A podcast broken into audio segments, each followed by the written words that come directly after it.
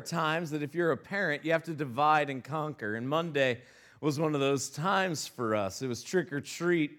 And we're still not at the age where we're like, ah, just let the boys run all over the neighborhood without any supervision. Not that we don't trust our neighbors. We just don't trust our children. And uh, so it's like we're not going to walk them up to the door, but somebody in their general vicinity is probably a good idea. But then that leaves somebody that has to pass out candy at our house, because I remember when I was a kid trick-or-treating, if people just left the, the basket, what I would do, and so I have trust issues still to this day. Uh, so I would I would stay home and, and pass out candy. And uh, Brooke loves to see all the kids in their costumes, and she loves that. I, I'm indifferent. I'm like, congratulations, you dressed up. Here's some candy. That's awesome. Until there's somebody who I think is way too old to be trick-or-treating and puts in no effort. Now, I have heard, I have heard that, you know, at least they're trick-or-treating and they're not out causing more trouble. And to that I say, you fool. All they're doing is getting sugar so that they can go cause more trouble. I know how their minds work.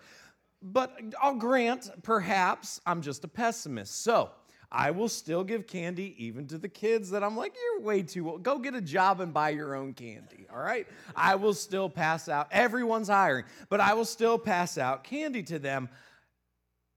And if they put in no effort, that's where I really have a hard time. That's when I really have a hard time. So this year I decided to do a little something different. Last year I gave them bubble gum, like that, not not like good gum, like Orbit or anything like that. I gave them that hard gum, preferably that sat in the back of our cupboard for over a year, like might crack their teeth when they first launch into a bite of it gum. And so this year I decided I would change it up. Maybe I went a little too far last year, so I would change it up. And then I decided, you know what we should do? Since they're old, let's celebrate them being old. And how can we celebrate them being old? By giving them almond joys. Because seriously, I have yet to meet somebody under seventy who's like, ooh, I love almond joys. And so what I decided to do was get the almond joys, and every kid that I thought was too old to be trick-or-treating that didn't put in any effort, they got almond joys. And there was a group of teenagers who came up, and a couple of them were really decked out. They were decked out really well. Put in a lot of effort, they got the good stuff. But there was one guy carrying his pillowcase, no effort whatsoever. And I'm like, you, sir, you, sir, have earned yourself two almond joys. Happy Halloween. And so I gave him those. And when I give the almond joys, I'd like hold them up just to let it really sink in what they were about to get. And uh, I, I put the biggest smile on my face. And I said, Happy Halloween, as I dropped those in into his pillowcase. And he's like walking out with his friends. He said, did you get almond joys? They're like, no, we got Starburst, we got Snickers, we got Kit Kats, we got Butterfingers, all that. He's like, I got almond joys. And his friends started laughing at him. And they said, well, don't blame us. We're not the ones who gave out the candy. It made my night complete. I was, I got to tell you, I went to bed so happy, biggest smile on my face Halloween night from that encounter. It was great. It was great. And today, what we're going to talk about, number one, is how I have psychological problems. But number two, number two, we're going to talk about this idea that everything we have, that everything we have isn't ultimately because of us. That everything we have, everything we have has been given to us, and why this is so important. So if you have your phones or your tablets, I'd invite you to follow along with us this morning in the Bible app. It's a free resource that you can find in the app store of your choosing. And once you've downloaded and installed the Bible app on your device, there's a number of fantastic features that are available within it. But one of those features is called events. And there you can either enable your locations or type in zip code five four two oh one in Lakeside Community Church will pop up. You can follow along with us that way this morning. If you have a traditional Bible with you, we are going through the Old Testament book of Ecclesiastes. Ecclesiastes, and today we're going to be looking at Ecclesiastes chapter six. And if you're joining us via the stream, the verses will be available on the screen below as we continue to look at the book written by King Solomon, who experienced all that life would have to offer. He would accomplish things we could only dream of, and yet at the end of his life, as he's going through, as he's remembering things, as he's taking inventory of the life that he lived, He's reflecting, and in that reflection, he's seeing that a lot of things left him unsatisfied and a lot of things left him unfulfilled, and how we as people who love Jesus, most of us love Jesus who are here, we love Jesus, there can still, even when we love Jesus, be this longing within us, and we're trying to discover why is that. And when we understand how we've been designed and the relationship that we need to have with our Creator, it will give us even more insight into how we can live the most fulfilled, satisfied life possible. So today we continue in Ecclesiastes chapter six. We're going to start by reading verses one and two right now. There is an evil that I have seen under the sun, and it lies heavy on mankind.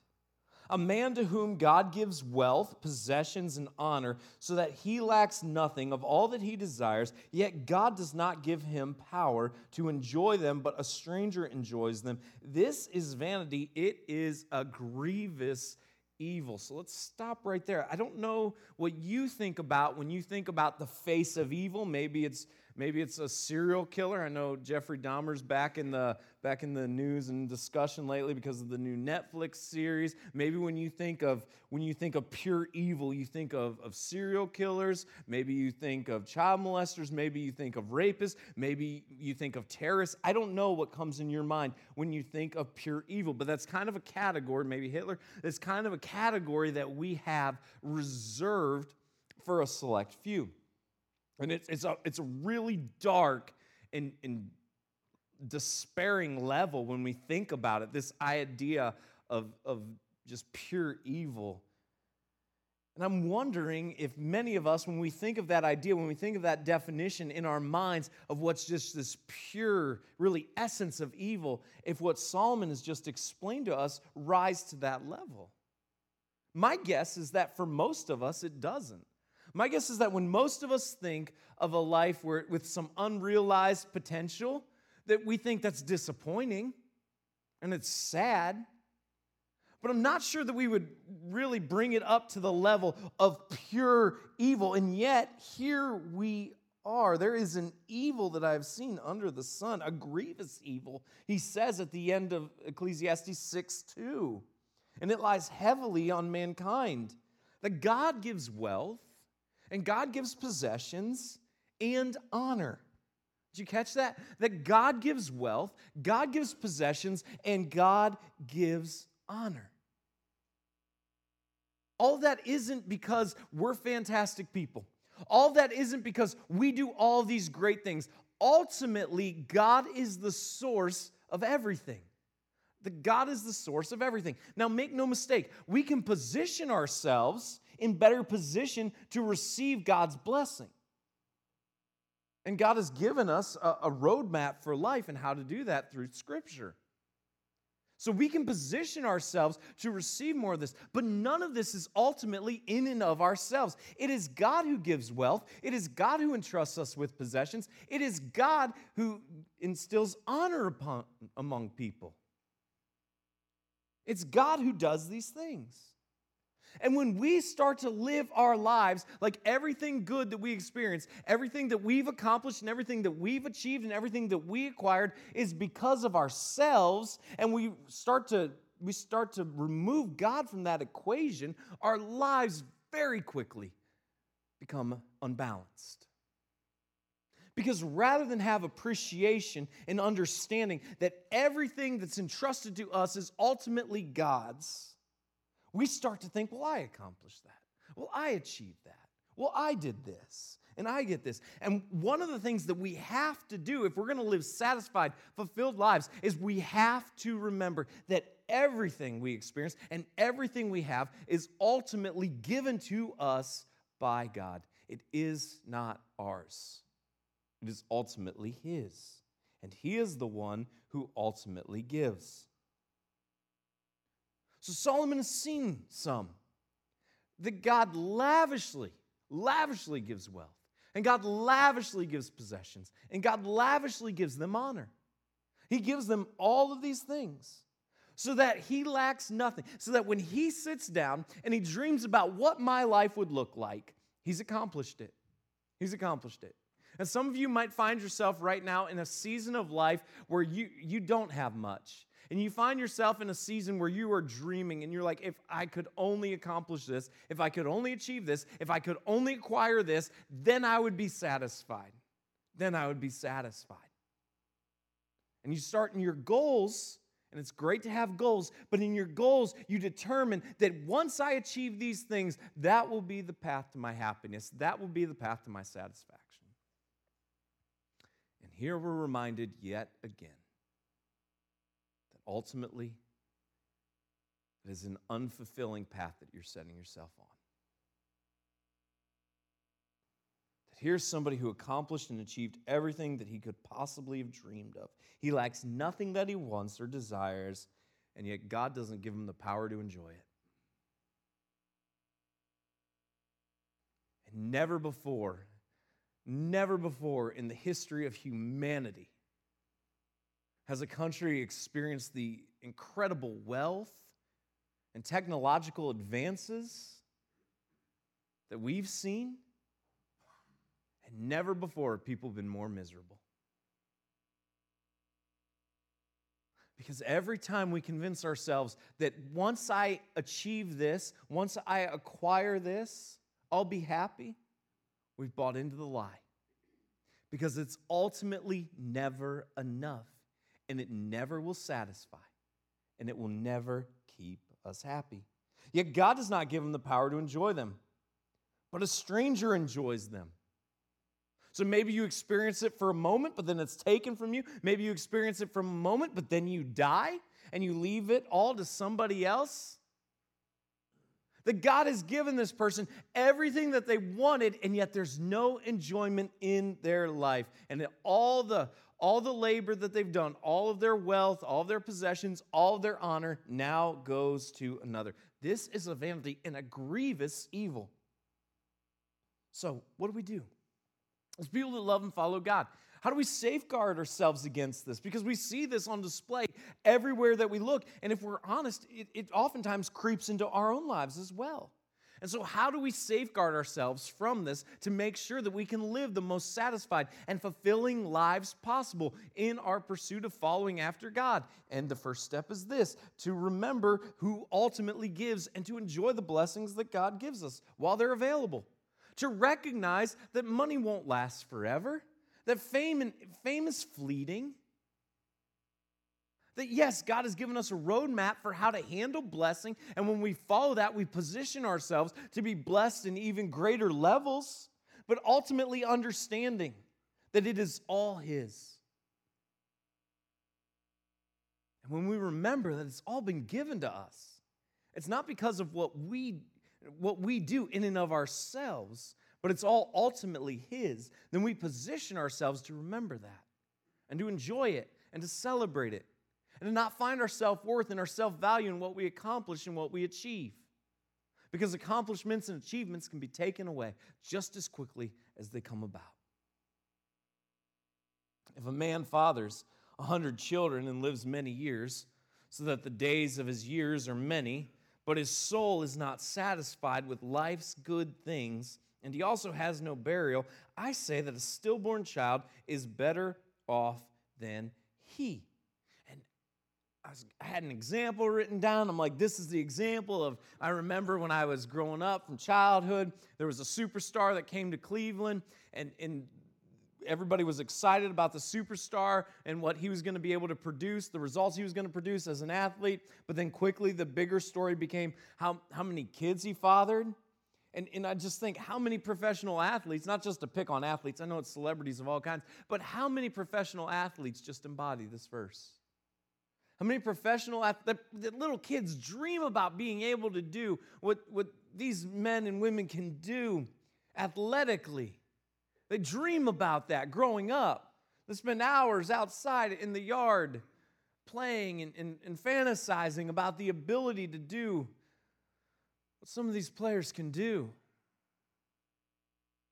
And yet, how many times when a spotlight is shown into their lives off the field, it's just a story of brokenness. It's just a story of of pursuing sexual encounters of, of numerous kinds because it's never enough and they're never satisfied and they leave behind broken legacies. I don't want to put anybody on blast because it's it's not unique. I'm not saying every professional athlete falls into this trap. We could list a number of them. And what does that tell us? What does that tell us? Well, it tells us a couple things. Number one, number one, it tells us that even if we reach the pinnacle of all of our dreams, there's still going to be something that isn't satisfying. Even if we, even if we fulfill every fantasy, it's still going to leave us wanting more and more and more.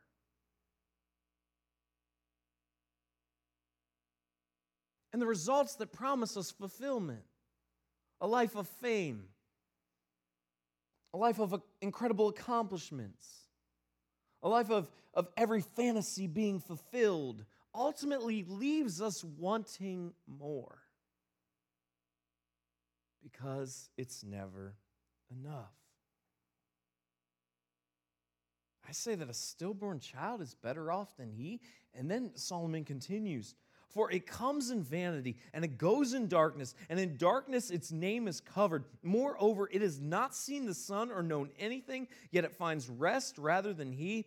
Even though he should live a thousand years twice over, yet enjoy no good. Do not all go to the one place? And I want to be very clear. This is not a flippant comparison. I mean, you might, you might read that, and that might trigger something within you, because of loss that you've experienced in your life or the life of a family member or a close friend. And you might feel triggered when, when Solomon's saying it's better off to be a stillborn child than to live this life. And you might think, well, that's that's a little extreme. That's a little flippant. But this is not a flippant comparison. And when you think about that pain, you think about the pain of loss. You think about the pain of, of losing a child. You think about that. We oftentimes don't put in the same category anywhere near it a life that is lived, that is lived this way. And yet what Scripture tells us is that it's horrible and as sad as a stillborn child is, a life that in many ways is wasted, and that brings about no fulfillment, is even worse. And I don't know about you, but I look around our society right now, and it's fascinating to me. It's fascinating to me where we find ourselves. That all the things that we've convinced ourselves would make our lives easier and make our lives better, that would bring about more fulfillment, have done just the opposite. And everyone's a sad kid right now. Everyone's a sad kid.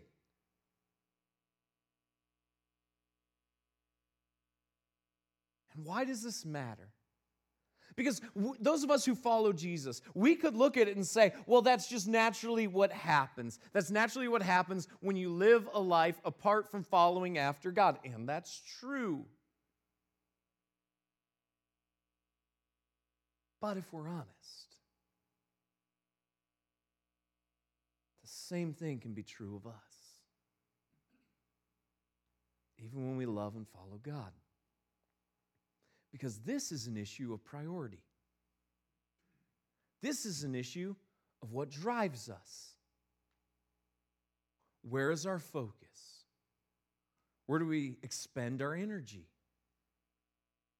And what have we convinced ourselves that we need to chase after?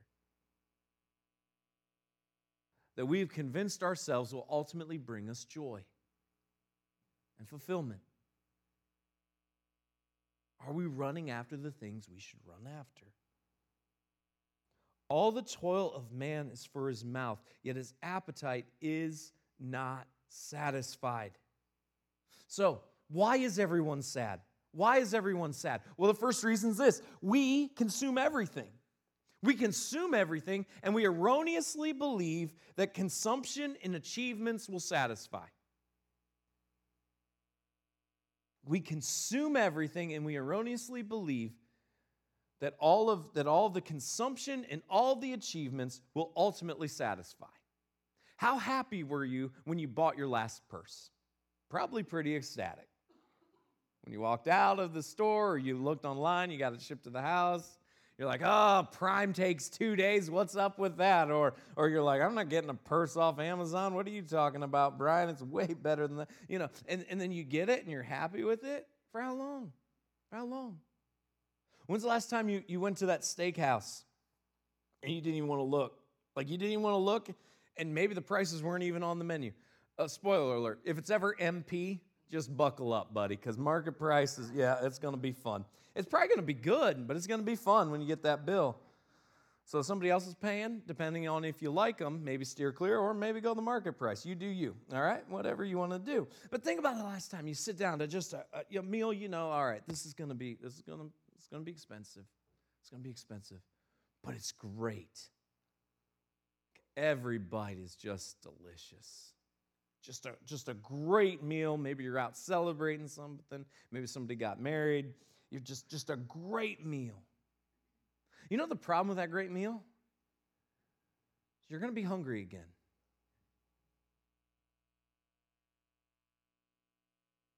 And this is the problem in our society. Is everybody's sad because we've convinced ourselves that if only I could achieve this, and if only I could acquire this, then I'd be satisfied. But we consume everything,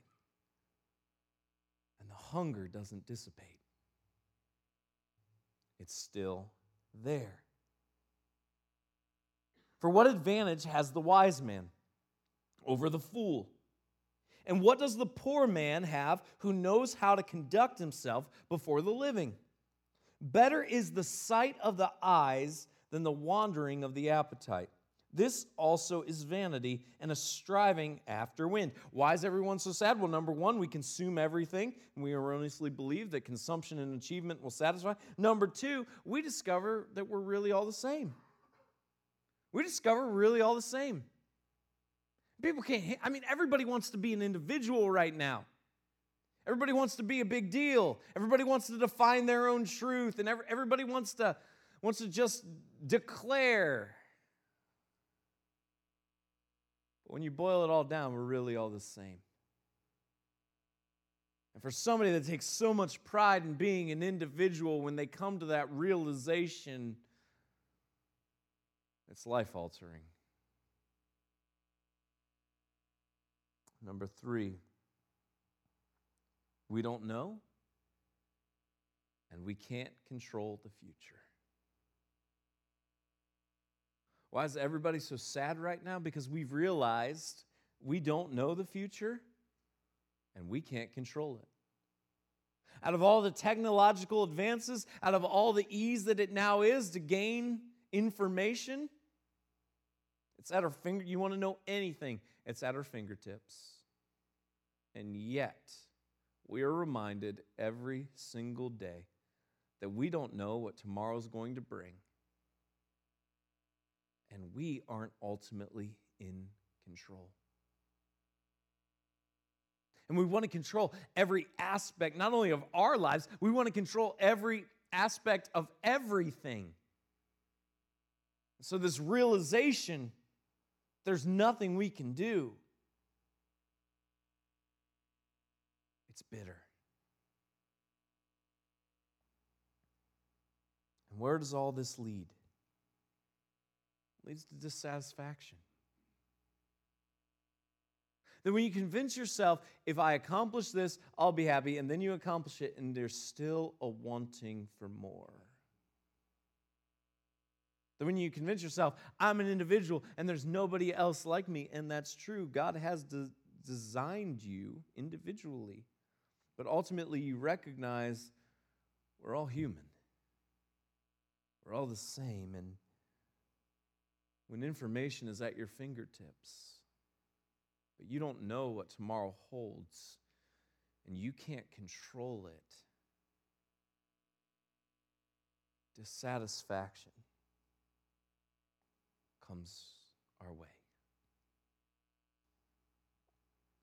Whatever has come to be has already been named, and it is known what man is, and that he is not able to dispute with one stronger than he. The more words, the more vanity. And what is the advantage to man? And right here in the middle or the end of Ecclesiastes chapter six, we arrive at a point where the book of Ecclesiastes turns. It starts to turn right here. And Solomon begins to conclude things. And for those of you who are like, oh, that's fantastic news because this has been heavy and this is getting dark. Well, the conclusion isn't quick. Sorry about that. We're like, we're going to still be journeying through. Uh, so just please keep keep following along with us. But but he starts to he starts to shift. He starts to shift. And he starts to conclude things. Remember, Solomon is writing Ecclesiastes as he looks back on his life. Out of all the accomplishments and all of the achievements. And it's with the benefit of hindsight that he's writing this. You ever look back and think, wow, I made a really dumb decision. Well, if you've never done that, then you need to go see a therapist, all right? Because we all have. We've all made some really dumb decisions. And when we look back at it, sometimes we can beat ourselves up. And sometimes maybe that's apropos because at the time we knew, hey, this is a really bad decision, but for whatever reason, we pursued it anyways. But sometimes we look back and we're like, whoa, I made a really bad decision there. We need to give ourselves some grace. Because we didn't have all the information at the time we made the decision that we have now with the benefit of hindsight. They say hindsight's twenty twenty. You can see it perfectly. And that's true because you have all the information looking back that you didn't have at the time. But that's the benefit of doing something like Solomon's doing here. When we look back, we have the benefit of even more information. And Solomon's looking back, he's looking at all the things that didn't satisfy him, all the things that didn't fulfill him, and we have the benefit here of hindsight. And here, Ecclesiastes, it starts to change directions. Solomon begins to conclude things. And the first part of his conclusion is this, and it's so foundational to who you are as an individual and how you live your life. And it is this. The whole essence of our being is fully known by God. The whole essence of our being is fully known by God. That every want that we have, every desire, every struggle, everything that holds us back, every addiction, every success, every dream, all of that, every part of our essence is fully known by God. It's fully known by God. The next part is this, that the more time we spend talking and defending ourselves, the more we reveal our limitations and our insecurities. You will not be understood by everyone. You will not be loved by everyone. And if you put your value and your self-worth and the perception of others, how they perceive you, and what they conclude about your achievements, you will never be satisfied. You will never be fulfilled. And in that lack of satisfaction, in that place where we aren't fulfilled, it can, it can very easily pave a way to insecurity. And once insecurity comes and it lives in our lives, then we, we feel like we have to defend ourselves. We feel like we have to promote ourselves. We feel like we have to convince people that, that I'm okay and you should love me. And look at what I've done. But it's just a vicious cycle that never leads to fulfillment. And the more time we spend on that, it just continues to reveal to us deeper and deeper limitations and insecurities.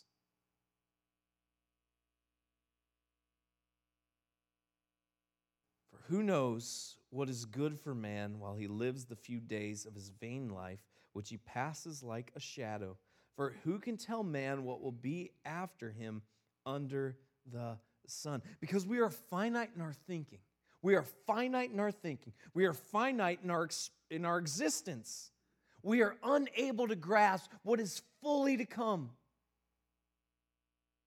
And because so many of us live in that space, we live lives that are limited, and we never get to experience the fullness of joy that God would have us experience when we fully embrace the fact that we are created in God's image, that He has made us, that every good thing that He's entrusted to us isn't because of what we have done, but it's ultimately a gift from Him. So we don't have to spend all of our times trying to convince everyone else, especially people that don't like us, how incredible we are, how wonderful we are, and how deserving we are. That God has seen us for who we are, for our brokenness, for our flaws, for our insecurities, for our mistakes. And He's loved us anyway. And His desire is that we would live lives of fullness, embracing the fact that we are loved and valued by our Creator. And that's available to us all because of what His Son Jesus accomplished on our behalf.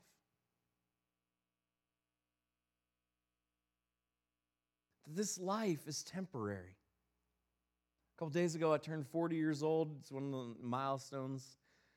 I didn't feel any different. I'm glad for that. I had a friend who turned forty about ten years ago. He said, oh, the day I turned forty, I woke up feeling horrible.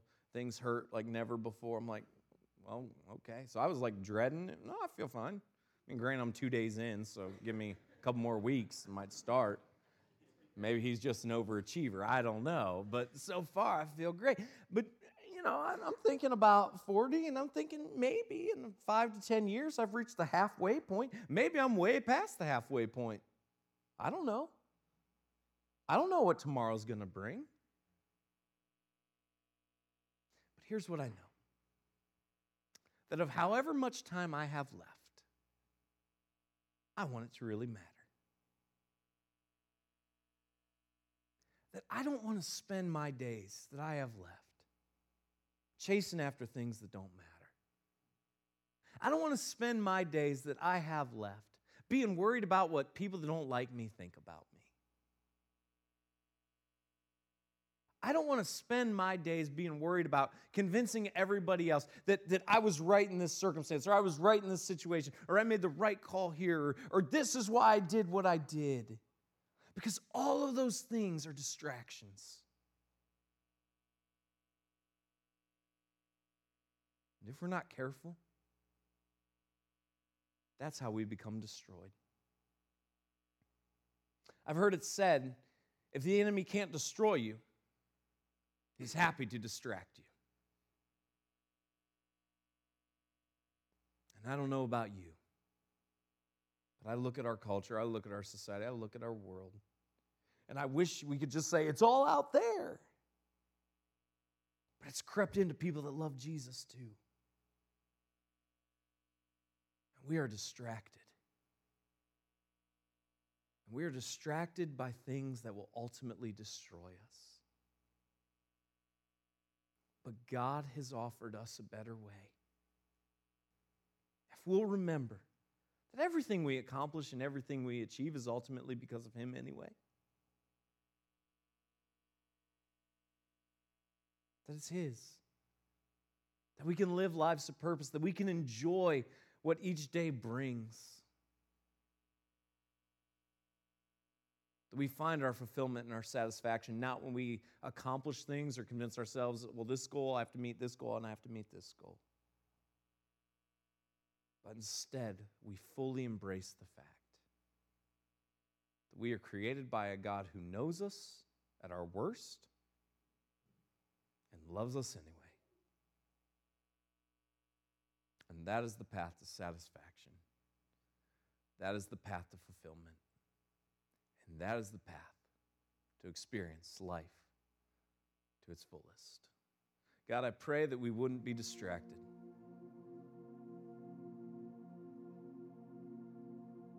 I pray that of all the pursuits that come our way, of all the things that we can accomplish and we can achieve,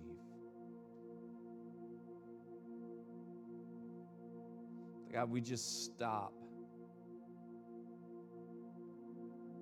We just stop trying to find fulfillment in those things.